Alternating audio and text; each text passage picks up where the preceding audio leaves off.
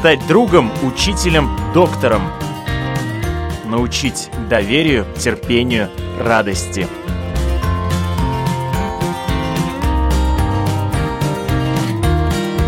Школа для родителей на Латвийском радио 4.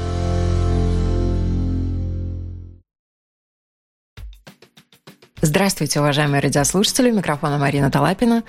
За операторским пультом Кристина Делла.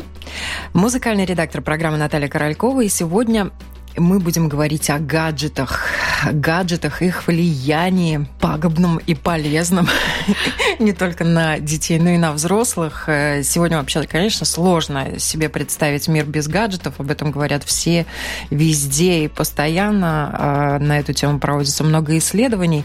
Э, и детей очень легко увлечь этим, и очень трудно потом отвлечь и занять э, чем-то другим, более, может быть, полезным. Вот как быть конкурентноспособным гаджетом? Так звучит главный вопрос нашей сегодняшней программы. Я очень рада представить у нас в студии гостя, который, собственно говоря, и предложил этот вопрос сегодня обозначить. И это практикующий психолог, доктор психотерапевтических наук, член Латвийской ассоциации профессиональных психологов и Европейской федерации, э, и также Ассоциации психологов, автор художественных книг, э, мама двоих детей, что в контексте нашей программы очень важно. У нас в гостях Евгения Карлин. Здравствуйте. Здравствуйте, радиослушатели. Здравствуйте, Марина. Так долго читали мои достижения. И я так слушала, думаю, боже, неужели это я? Да, мы сегодня будем говорить о гаджетах и их влиянии, но не на мыслительные процессы, потому что, ну, об этом достаточно много пишут, и, конечно, это влияние есть, и отвлечение, и там мозг немножко иначе работает.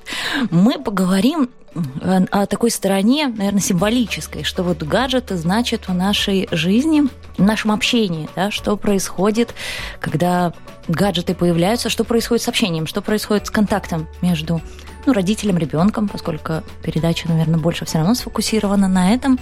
А, ну и в целом, потому что ребенок, в общем, он такой же партнер по общению, как и взрослый, ну, с определенного возраста.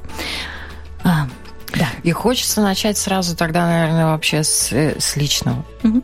Ваши э, личные отношения с гаджетами.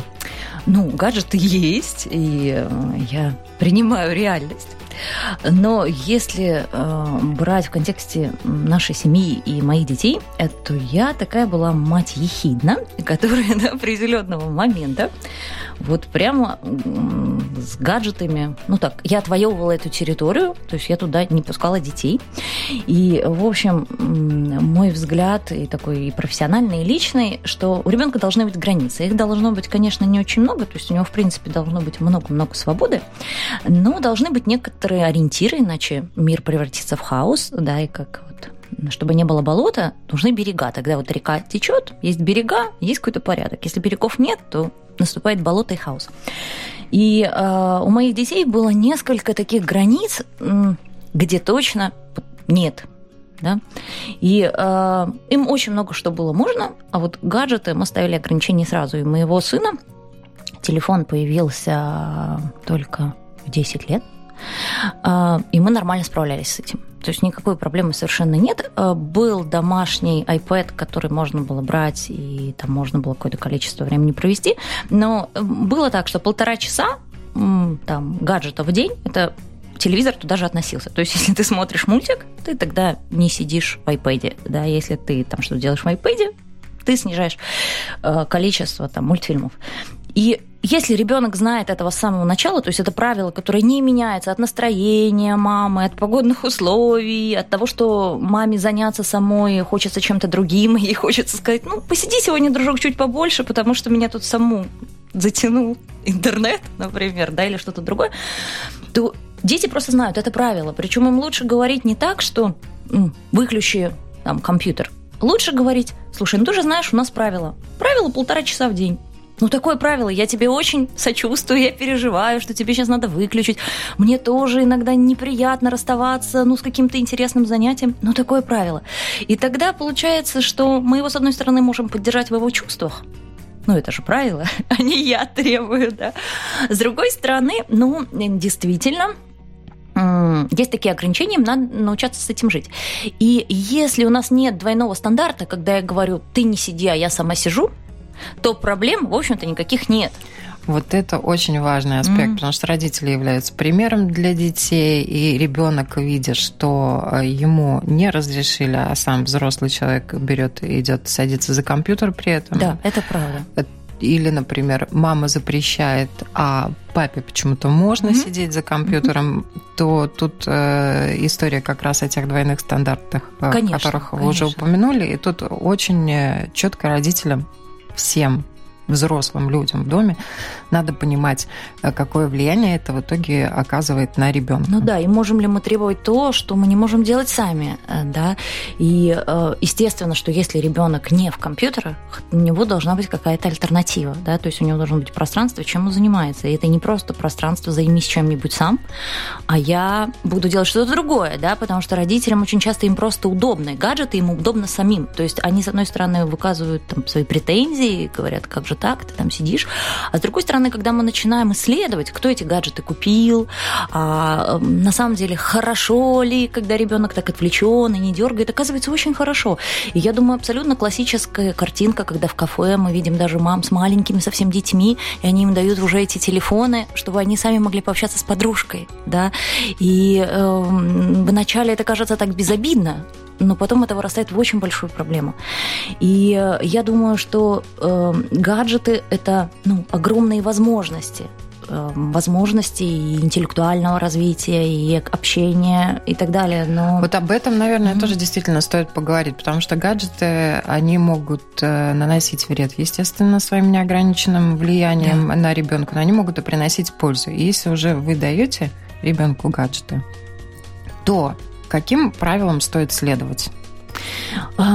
А, мы можем, вот я, я, я отвечу на этот вопрос, но а, мне бы хотелось бы здесь все-таки говорить сейчас не столько о влиянии там, на глаза гаджетов, то, что в принципе а, там гаджет гаджету рознь, иногда дают маленький телефон, иногда дают большой планшет, ну то есть есть какие-то уже ну, да, там... Чем больше экран, тем, тем чаще ребенок моргает, это, естественно, полезнее. Мы да, об этом ну, тоже то много говорим. Есть эти моменты, но э, здесь, если мы говорим о символическом, наверное, значении, да, про отношения, то гаджет, он является, э, мне кажется, тоже некоторым ну, полем и свободой для ребенка. Да? То есть вот у нас, ну, я, я бы говорил так, что должно быть ограничение по времени, которое ребенок должен знать. И ограничение по времени для родителя, которое родитель тоже должен знать. Да? И должно быть то время в семье, когда мы общаемся вместе по-настоящему общаемся. И когда мы ребенку предоставляем свободу, и даже свободу гаджетов, действительно лучше дать ему эту свободу. Пусть он сам выбирает, что он там делает, да, он хочет играть.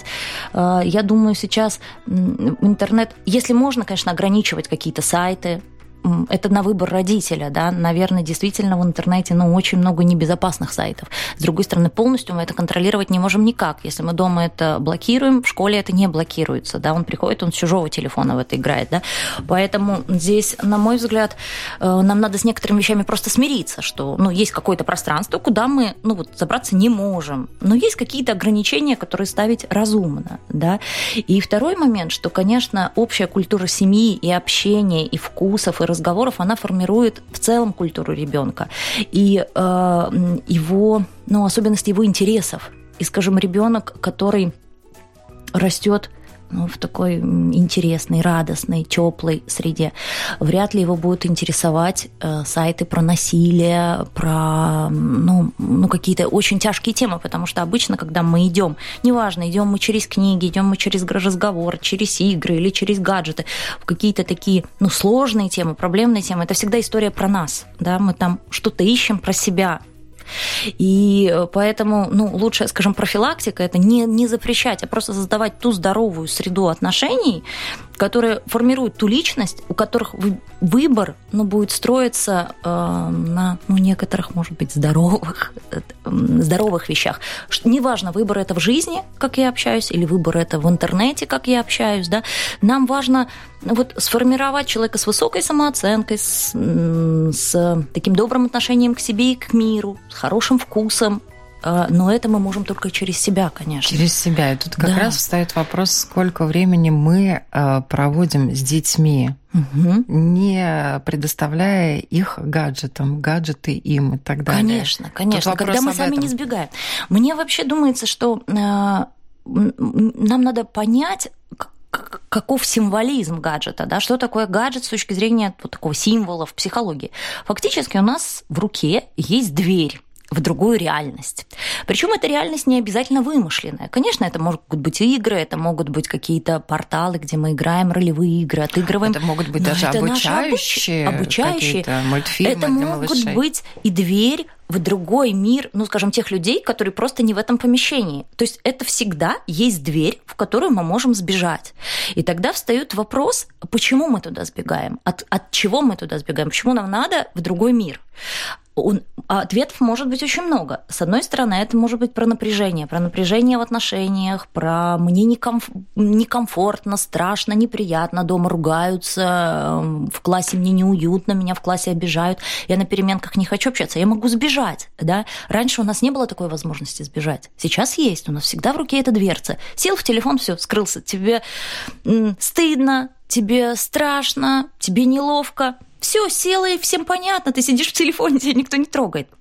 Попытка сбежать от контакта фактически, да, дверь выйти из контакта в любой момент. Это очень-очень удобно. А, от скуки, точно так, сбежать от скуки. Но э, получается, что мы при каждом некомфортном чувстве, неприятном чувстве, этой дверью начинаем пользоваться. То есть раньше мы могли, нам говорить, ну некомфортно, ну реши что-то, да, ну вот пришли на свидание, неловко, Телефонов нет, но придумай анекдот, придумай какую-то историю, ну сделай, чтобы преодолеть этот комфорт. А сейчас некомфортно, ну что я буду напрягаться? Ну, действительно, психика не хочет напрягаться. И сразу ускользаю, ускользаю в эту дверь. Иногда это правда спасение, чтобы выжить. Ну, в каких-то очень тяжелых обстоятельствах, с тяжелыми чувствами, в тяжелой семейной атмосфере, да. Э, Ребенку сложнее решать например, эти вопросы, он как бы обречен жить своими родителями там, до 18 лет, ну или как-то так. И это некоторое спасение, да, он может в этих играх, в этой альтернативной реальности как-то спасаться, как раньше там дети спасались просто в своих фантазиях. Но иногда это как раз невозможность преодолевать те естественные трудности, те естественные неловкие моменты, которые просто есть в общении, да, что сразу я ухожу в эту дверь. И э, это опять-таки классическая картина, когда мы заходим в кафе, и сидит компания подростков, и каждый сидит в своем телефоне. Мы говорим, о боже, там новое поколение, они тупые, например. Но потом мы приходим вечером в ресторан, и видим, что люди нашего возраста делают то же самое. Ну, то есть, да нет, не тупые, но просто соскальзывают, уходят от контакта. И то, что касается детей помладше, которым мы сами да. даем гаджеты, получается, собственно говоря, что мы их э, приучаем э, к бесконтактному да. поведению. Да. Мы не учим их общаться, а мы их учим открывать ту самую дверь и да. уходить в другую реальность. Да, уходить из контакта, как только тебе что-то даже не пытаться неловко, неприятно. вступить в контакт. Конечно, потому что, э, например, стеснительный ребенок я была стеснительным ребенком, я была маленькая, и мама мне там, выводила меня фактически во двор общаться с детьми. И все нормально, все стало нормально, все стало на свои места. Но в, в эпоху гаджетов так легко выйти с телефоном, и даже если тебя мама выводит, спрятаться в этот телефон, да. А сколько детей сидят на скамеечке, даже их, если вывели, и сидит э, да. в этих телефонах? Сейчас э, распространенная шутка, да, раньше детей нельзя было загнать домой, сейчас нельзя выгнать э, на улицу. Вот я в связи с этим хотела бы прочитать письмо одной мамы, которая не знает уже, что делать с сыном, и она пишет, здравствуйте, сыну 13 лет, он постоянно сидит за компьютером, приходит со школы, делает уроки садится на весь вечер. В выходные вообще от компьютера невозможно оторвать говорит, что всем его друзьям неинтересно гулять на улице, они играют и общаются через интернет, и если начинают ограничивать, то у детей, и я думаю, что и более младшего возраста, начинаются сразу истерики. Тут мама тоже угу. об этом пишет. Вот как быть в такой ситуации, ну, когда угу. э, до апогея уже доведен, и э, насколько я понимаю, вот э, те форумы, которые мне довелось э, просмотреть перед программой, огромное количество родителей жалуются на то, что у детей, э, когда пытаются забрать гаджет, истерика. Да. Ну, случай, который здесь описывается, это такой случай уже запущенный. Запущенный, да, но запущенный. они, к сожалению, распространены. Они распространены очень-очень, и их начинают решать. Ну, то есть это, в принципе, это гаджет-зависимость, такая же зависимость, как алкогольная зависимость, наркотическая зависимость, любая другая зависимость. И ее всегда легче, ну, не, не лечить потом, а предотвращать, да, изначально, то есть профилактика этому. И я думаю, если э, проанализировать там, как они дошли до этой жизни, да. Там было много этапов. Там был этап, э, во-первых, контакта родителей и ребенка, сто процентов. Отсутствие контакта. Отсутствие контакта, да, или проблема этого контакта, когда родитель стал отдаляться от своего ребенка. Не ребенок от, от родителя. Нет, мы отдаляемся от своих детей в какой-то момент, да, то череда ну, каких-то событий, может быть, действительно связано с маминой работой, что ей было ну, необходимо выходить на работу. И, а может быть, вечером она приходила уставшая, и тоже не было времени для этих разговоров и для игр. И здесь тоже, ну, как можно заметку на полях сделать, что э, родители говорят часто, ну, он не хочет со мной общаться. Ну, так, вот это про неконкурентоспособность. Ты получаешься неконкурентоспособен гаджету. Почему? Потому что, а, ты занимаешь обычно позицию э, родительскую, такую позицию авторитета, я окей, мой ребенок не окей, и начинаешь его поучать. Да? Родители очень часто, проводя время с ребенком, вот особенно таким взрослеющим ребенком, у которого появляется свое мнение, свои взгляды, они постоянно морализируют. То есть они не общаются с ним на равных, они постоянно морализируют. Э, они его учат, они его пугают, они его критикуют. Такой вот критикующий родитель. И, естественно, если вы сами вспомните ту ситуацию, когда рядом с вами оказывался человек, который вас все время поучает, или все время как-то одергивает, или вам что-то советует, какие чувства вы к нему будете вызывать? Ну, испытывать, вы, скорее всего, будете испытывать чувство злости и раздражения. Ну, что ты меня дергаешь, да, это такой, какая-то картинка такого неприятного начальника, который все время ходит. Вот представьте, вы на работе, и этот начальник все время ходит и что-то. Нам не хочется общаться, нам хочется выпрыгнуть из этого контакта. И э, что примечательно, есть, конечно, люди, которые, ну, в целом не умеют они быть в контакте. Они с друзьями не умеют быть в контакте. Друзей нет, общение не складывается, и тогда это такой вопрос а ты вообще интересный, да, ты да. вообще сам умеешь общаться. Но есть люди, у которых прекрасно родители, свой круг друзей, они замечательно общаются. Но как только приходит ребенок, у них тембр голоса меняется, интонация меняется, манера общаться меняется. Вот она пять минут назад там щебетала со своей подругой, была весела, хохотала, дурачилась. Пришел ее ребенок, и она как будто все, изменился голос, она заняла какую-то другую позицию. И в этом случае, когда я работаю с родителями, эм, первое, на что мы обращаем внимание, учимся ловить вот эту позицию, когда я становлюсь критикующим родителем. Я не даю советы, что тебе делать или как говорить с ребенком. Я говорю, вот давайте отличать этих два состояния. Когда ты в состоянии на равных, да, и когда ты не знаешь, как устроен мир, когда ты исследуешь, когда тебе интересен другой человек, да, Например, когда мы влюбляемся, идем на свидание, нам хочется не поучать этого человека, нам хочется узнать, как ты устроен. И вот эта вот позиция узнать, как ты устроен, Э, это совершенно иная, чем я знаю, как быть. Да? Ну да, это, это позиция на равных, по сути. Да, там на равных, а здесь она асимметричная. И вот ловить эту позицию, и только из этой позиции такой равенства, заинтересованности, веселости, дурашливости, включить своего внутреннего ребенка, который может быть тоже глуп, э, вообще дерзок, как, какие-то вспомнить свои истории. Никогда ты был хороший. Когда меня, мы сидели тут с моим э, десятилетним сыном, кушали, он спросил, мама, а ты когда-нибудь воровала? Э, в магазине. Я говорю, ну, пару раз я тыбзила жвачки. Я говорю, о, еще я вспомнила, я пробник карандаша там, ну, для губ. И он, да. И мы как-то с ним обсуждали, ну, э, как, к чему это может привести, как это было любопытно в каком-то возрасте и какие чувства ты испытываешь, и что э, действительно могут быть из этого большие неприятности. Ну, разные вещи, но э, готовность вообще вспоминать свой путь, как ты взрослел, как ты делал что-то, это гораздо более ресурсно, чем ему говорить, нет, так нельзя, как ты только думаешь вот об этом, может быть, ты вор. Ну, это... это, это... Но это вообще вопросы об искренности, насколько мы можем Конечно. быть искренними, открытыми э, к своим детям, да, для своих да. детей. И вот тогда мы можем быть э, ВКонтакте, тогда мы можем создать ту атмосферу, когда они не будут уходить в эту дверь. Но дальше, если мы говорим уже о таком тяжком случае зависимости, да, надо понимать, что зависимость от гаджетов – это тоже э, диагноз сейчас, да, и это область психиатрии.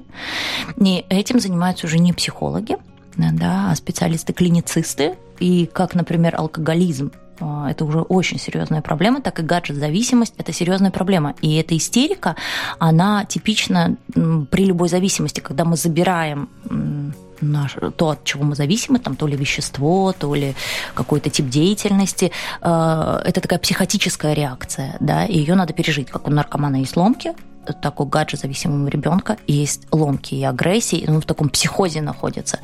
Но э, вопрос ответственности здесь, да, потому что у родителей здесь точно был вклад. Был вклад эмоциональный, когда не было этого контакта, да, и когда, скорее всего, ребенок, эм, не, ну, скажем, он не был предоставлен себе для развития воображения, например, потому что иногда ребенку надо поскучать, нормально, он скучает, ну поскучай. В этот момент сначала поскучает, потом у него воображение начинает работать, он начинает играть и чем-то себя занимать не спешить его развлекать иногда. Иногда быть в контакте, иногда не спешить развлекать.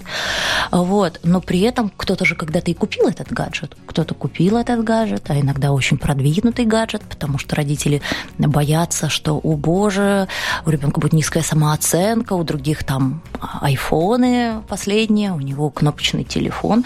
Но эта самооценка надо ну, как, если она высокая, то он выдержит то, что у него кнопочный телефон, но есть какие-то другие достоинства. Если она низкая, у него будет прекрасный телефон, он будет комплексовать из-за каких-то других вещей. Мы всегда найдем над чем посмеяться, да, что вы смеете, дети более жестокие. Да. да, и они обязательно Гораздо найдут, что с тобой не так. Находит. Может быть, имя у тебя просто какое-то не то, да, может быть, там еще что-то. Поэтому это, конечно, ну, вообще путь никуда, если мы это начинаем поддерживать.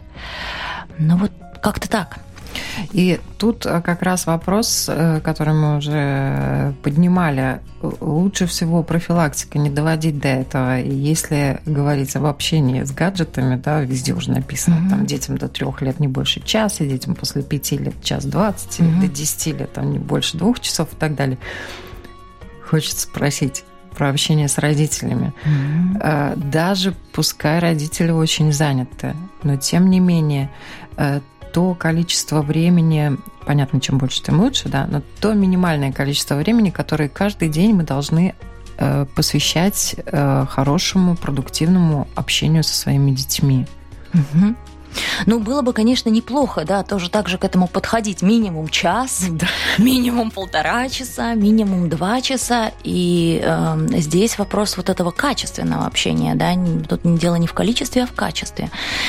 И э, я думаю, что вообще для многих людей вопрос качественного общения, не только с ребенком, он такой немножко проблематичный, да, потому что, как мы уже говорили здесь, оно предполагает, во-первых, общение на равных да, и заинтересованность в другом человеке в большей мере, чем заинтересованность в том, чтобы отстоять свое мнение, да. да старая поговорка, что тебе важнее быть счастливым, да, или быть правым. И иногда нам так хочется быть правым, что мы жертвуем собственным счастьем. А, второе это то, что родители часто все-таки хотят в это время делать то, что хотят они а не то, что хочет ребенок. Вообще проводить время с кем-то ни было, это один из языков любви. Если я хочу сказать «я тебя люблю», иногда недостаточно слов, да, и провести с ребенком время – это сказать «я тебя люблю», но провести время так, как хочет он. И э, бывает, мы даже говорим, ну хорошо, я почитаю тебе книжку. Но в машинке я играть не буду, потому что в машинке, ну я же мама, но вот а ему надо играть в машинки, а не книжки читать. Да, и действительно услышать, что хочет он, сидеть на полу и возиться с этим лего, или там, я не знаю, ходить по магазинам с девочкой в подростковом возрасте, что-то, или, ну, пойти на мейкап с ней, ну, какие-то, может быть, вещи, которые вам кажутся неинтересными недуховными или какими-то глупыми, или кажется, что вы вообще этого не можете. Мне кажется, вот надо расширять это. Возможно. Что значит не могу? Какие-то проблемы поиграть на полу, да, с машинками. И здесь надо понимать, что ты в этот момент не с машинкой играешь, ты в контакте со своим ребенком. Что машинки это, это просто форма А содержание ты в контакте. И через этот контакт ты можешь как раз передать и научить тем вещам, которые гаджет никогда не научит. Я сомневаюсь, что сегодня в европейском обществе, там, в нашем западном обществе может вырасти ребенок, который там не научится читать, ну, если он психически сохранен, да, и не научится управлять телефоном или компьютером. Я думаю, они все это будут уметь. Да. А вот детей, которые не умеют общаться, да, будет, скорее всего, довольно много. И их все больше и больше. И даже уже вот исследования, которые касаются чтения, ученики ученики 11 класса, это в одной из российских школ проводилось исследование, только 30% понимают э, суть прочитанного. Mm-hmm. Американцы проводили подобные исследования с людьми более старшего возраста в э, подразделении менеджеров, и там люди, получившие инструкцию, только 10% смогли ее выполнить, э, прочитав. И все стопроцентно выполнили, получив ее устно. Вот тут тоже вопрос чтения, но это такое лирическое отступление. Если возвращаться к гаджетам, хочется поговорить и о той пользе, и о том качественном общении через гаджеты, которое может быть у родителей и детей. Я думаю, оно может быть э, в двух случаях. Первое, когда гаджет мы включаем в наше общение как тот безусловный интерес, который волнует ребенка да? Ну, например, мы садимся с ним и говорим, покажи, во что ты играешь, да? Вау! Вау! О боже! Или говорим не вау, а говорим какой кошмар. Но говорим это доброжелательно и говорим, а тебе нравится? И он говорит, да.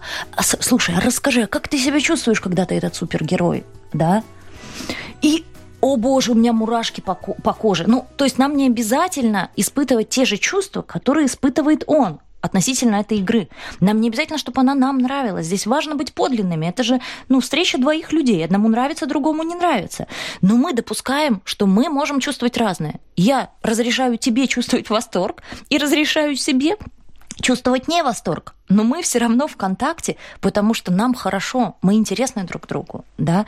И это э, такой первый момент, когда мы гаджеты включаем в наше общение. И иногда, может быть, у родителей, у которых очень уже такая пропасть в общении с ребенком, они могут через эти гаджеты начать выстраивать отношения с ним. Например, поиграть в совместную игру, да. Там, если есть эти игры онлайн, где они можно присоединиться, я сама не играю в онлайн-игры, вот, поэтому я не знаю, как они устроены, но я точно знаю, что там можно играть, ну, с разных компьютеров, компьютеров, да, и, может быть, там папа может стать членом этой команды. Да, в танчике. Да, ну, и выйти на контакт уже с ребенком, они потом могут обсудить и немножечко начать уменьшать, уменьшать, а потом в какой-то момент, ну, пойдем погуляем или пойдем. У них будет контакт уже, потому что вначале это надо хоть какой-то мост построить. Вот. Второе, я думаю, это действительно, когда гаджеты нам могут при дефиците времени реального общения внести немножко тепла. Ну, то есть они как бы не уводят в другую реальность, а они создают такое пространство для общения как инструмент. Да? Я на работе, я могу написать теплое сообщение своему ребенку, или я могу снять какое-то смешное для него видео, потому что для них это понятно сейчас, да? для подростков это может быть для нас непривычно, а для них очень весело. Мама бы сняла какое-то видео с работы, какой-то блок-обзор, ну, послала бы ему, да, это был бы повод ну, для контакта, потому что, наверное, у гаджетов есть огромные возможности для развития интеллекта, для развития эм, каких-то навыков, умений, но у него нет возможности для развития эмоционального интеллекта. А эмоциональный интеллект, ну, это, если так совсем коротко, это то, как мы умеем понимать собственные эмоции, эмоции другого человека, как мы можем регулировать, управлять своими эмоциями, как мы можем влиять на эмоции другого человека. Вот это и есть эмоциональный интеллект. Эмоциональный интеллект вообще по исследованиям это гораздо более важная штука, чем IQ, чем традиционный интеллект, потому что э, мы можем быть очень умными, но если мы совершенно не умеем общаться с людьми, управлять эмоциями, читать эмоции другого человека, мы как бы, ну, такая личность очень неудобная, неадаптированная, социально неадаптированная, мы сразу непригодны для очень большого количества профессий, для очень большого количества жизненных сфер, и для близких отношений. Ну вот вообще непригодны.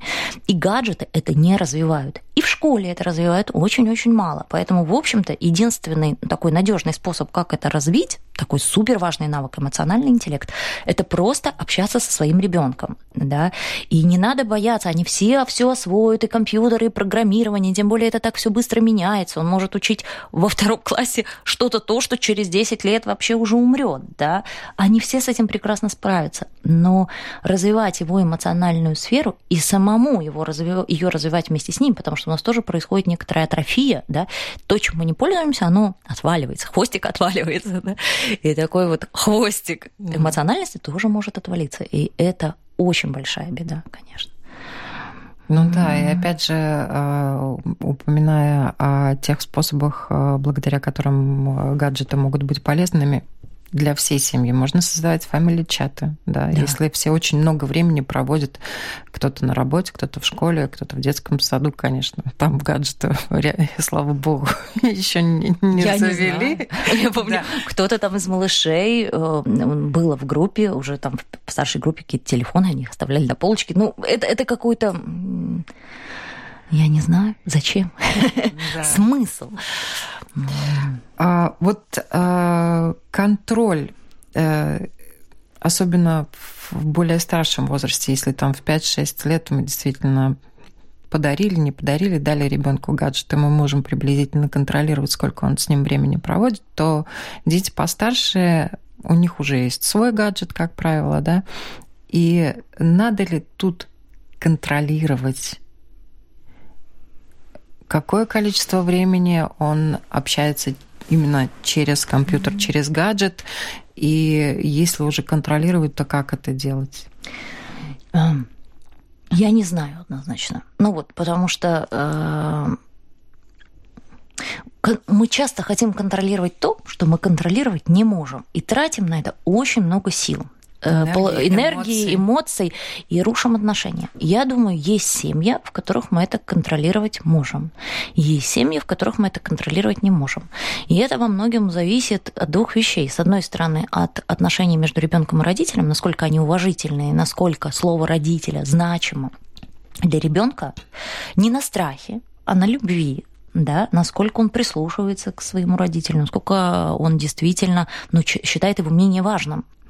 И для этого нужно было уже построить ну, такие длительные, хорошие отношения. Не упустить. Да, чтобы вот эта привязанность, да, к своему взрослому и доверие к своему взрослому было. Оно не было рассыпано, разрушено за все предыдущие годы.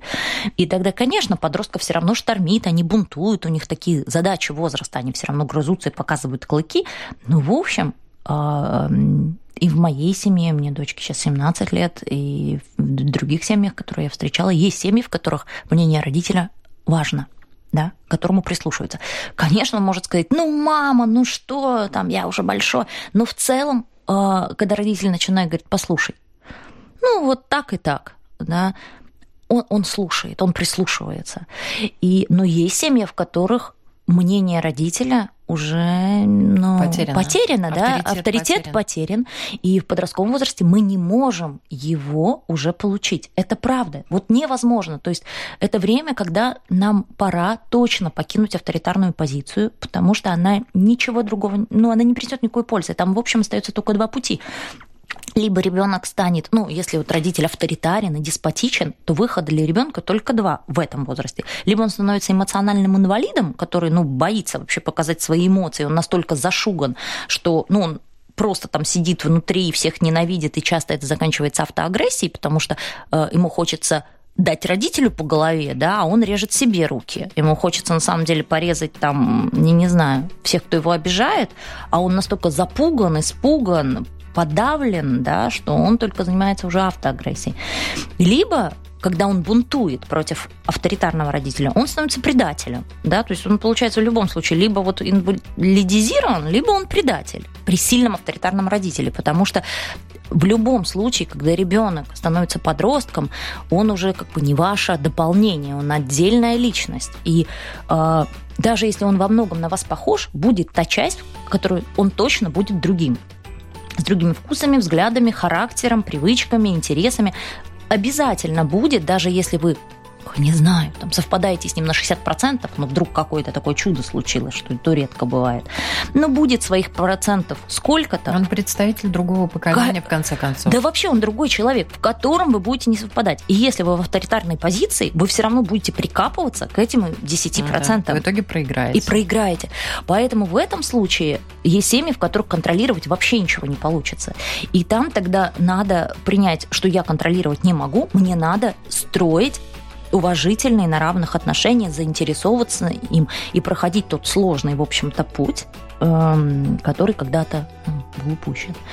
Поэтому ну, я думаю, такие, такой строгий контроль, я сказала, наверное, уже не годится, но, например, правило семьи, что у нас есть какие-то семейные традиции – да, да. ты пока живешь без, с нами. Без гаджетов. Да, ты живешь пока с нами. Плохие новости до 18 лет. Я за тебя отвечаю. Ну, это можно и с юмором.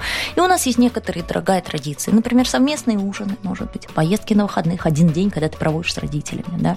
И тогда сделать это время максимально веселым, интересным, быть вот этим конкурентоспособным, говорить э, на самые различные темы, которые хочет говорить ребенок. Потому что, э, когда ко мне, например, приходят подростки, очень часто запрос родителей, он так или иначе, про вот это отсутствие контакта. Мы не можем с ним контактировать, достучаться, э, понять друг друга, или там он вообще живет какой-то разгульной жизнью. Но это, в общем, все про потерю контакта, так или иначе, да. И он не разговаривает. Но почему-то у психолога он разговаривает.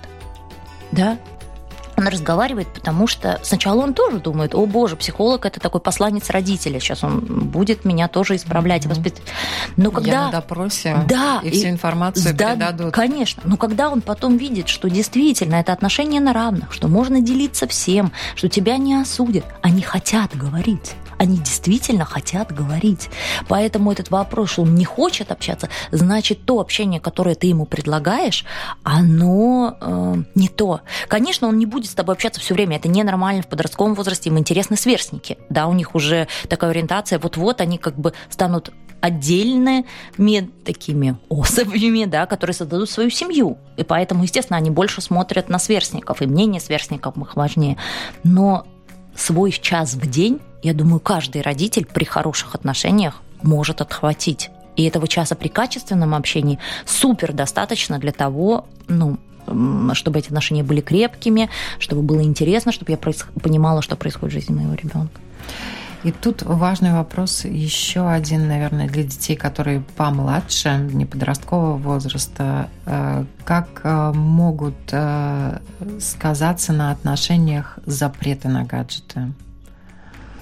Там, допустим, ребенок 5 лет и ребенок 10 лет. Я не знаю. Марин, у меня... Именно жесткие запреты. Я поним... ну, понимаете, не договоры, я... правила, да. а когда родитель просто говорит, нет, я, я думаю, тебе не дам. что жесткие запреты – это один из симптомов общей какой-то линии поведения, да, линии поведения как раз-таки про то, что я знаю, вот я умный, я окей, а ты не окей, ты еще маленький, дурак, вот я начальник, ты дурак, ну, в общем, такая, да, позиция. И я думаю, что там это никогда не будет единственной проблемой. То есть это будет некоторый комплекс проблем, который, который уже есть у родителей. Который есть у родителя. И он сам по себе несет ряд последствий. Там не вот будет... тут важно предупредить, чем чреваты такие жесткие запреты. Они чреваты тем, что э, как раз мы потом и придем. Ну, то есть там, условно говоря, там нету такого безусловного принятия, и там нет уважения э, к другому человеку, да, нет уважения к личности по-настоящему своего ребенка. И получается, что ребенок вот эту позицию ты сверху, я снизу, асимметрию, он сразу считывает. Это влияет, во-первых, на его самооценку. Да? Ему кажется, если кто-то вот в таком праве давать приказания, значит, правда, со мной что-то не так. И он тогда, если он такой больший крепыш по своему типу, у него нервная система более крепкая, темперамент более такой, не знаю, он более активный ребенок, он, скорее всего, будет бунтовать. Да, вопрос там тогда борьба характеров, кто все-таки сломают, не сломают, но он будет бунтовать. Если он такой более слабая нервная система, он, скорее всего, будет очень страдать, приспосабливаться, и вот как раз будет вот этот, ну, два пути вот этих. Он либо в, такой эмоциональный инвалид становится, да, который боится высказать свои эмоции, боится стоять свою точку зрения, либо он предатель, который все время не слушает родителей, и они там борются без конца. Но я думаю, что это просто уже, ну, такая одна из проблем но до определенного возраста именно не авторитарность, а авторитетность, авторитетное воспитание. Си, воспитание тоже из позиции силы, но доброты оно не разрушительно. И если о, в целом мама добра, тепла, или там папа играет с ребенком, никто никого личностно не оскорбляет, они обнимаются, они есть очень большое пространство для того, где ребенок может сказать, а я думаю по-другому. И родитель слушает и говорит, а правда? Ты прав, слушай, какая интересная точка зрения, я об этом не думал, да? Или когда ребенок спрашивает, а родитель не спешит ему отвечать, и говорит, а как ты сам, ну, вот думаешь, давай подумаем вместе. Или когда он, ну, хулиганит, его не одергивают, да, ну, по каким-то таким безопасным, ему разрешают там очень много что делать, и в какой-то момент родитель жестко говорит, а вот здесь стоп, вот здесь гаджетов ну, не будет, да. Вот не будет, потому что, с одной стороны, ты видишь, я тоже ставлю ограничения, с другой стороны, зависимость из этого вырастает, мои хорошие глазки портятся. Ну, говорит жестко эти вещи, да? Да, но проговаривает, но почему проговаривает, он это делает. почему он делает, и говорит, здесь стоп, здесь действительно ты эту стенку не прогнешь. Но это очень, ну, как скажем, маленький процент по отношению вот в контексте всего общения, который мы запрещаем.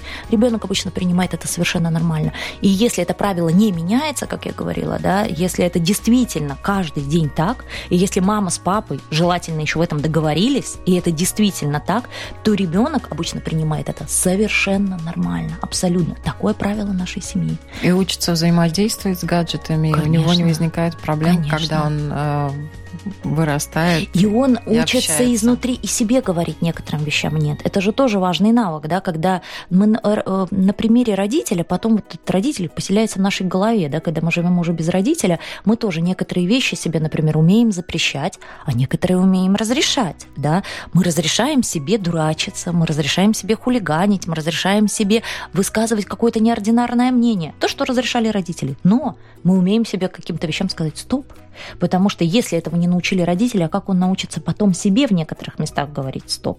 Но почему? да, чтобы он понимал, почему. И что интересно, последние исследования также говорят о том, что нынешнее поколение, современное, то самое, которое родилось с мышкой в руках, mm-hmm. оно в достаточно большом проценте случаев родителям говорит о том, что у родителей, в зависимости от гаджетов, дети уже пытаются их вытащить оттуда родителей. вытащить такой интересный да. феномен, дай бог, наверное, чтобы в каждой семье дети до такой степени хорошо контролировали общение и э, работу с гаджетами, чтобы могли вам сказать, что папа, мама, ты перерабатываешь. Тебе надо отдохнуть от телефона, от компьютера. Спасибо огромное, э, что пришли и отвечали на наши вопросы, и программа была полезной, я думаю, для всех, и для взрослых, и для подростков, которые нас слушали. Всем э, желаю здорового общения в семьях, умеренного общения через гаджеты. Я за живое общение. С вами была Марина Талапина. На вопросы отвечала практикующий психолог, доктор психотерапевтических наук, член Латвийской ассоциации профессиональных психологов и также Европейской Федерации ассоциации психологов, писатель, мама двоих детей Евгения Карлин. Спасибо, Спасибо. огромное, что Спасибо. были с нами. До свидания.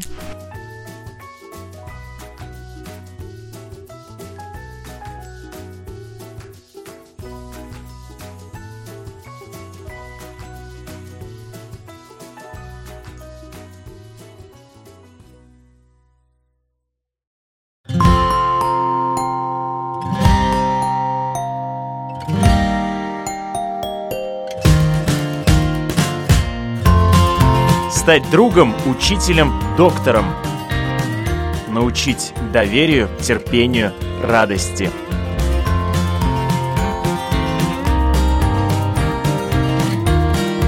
Школа для родителей на Латвийском радио 4.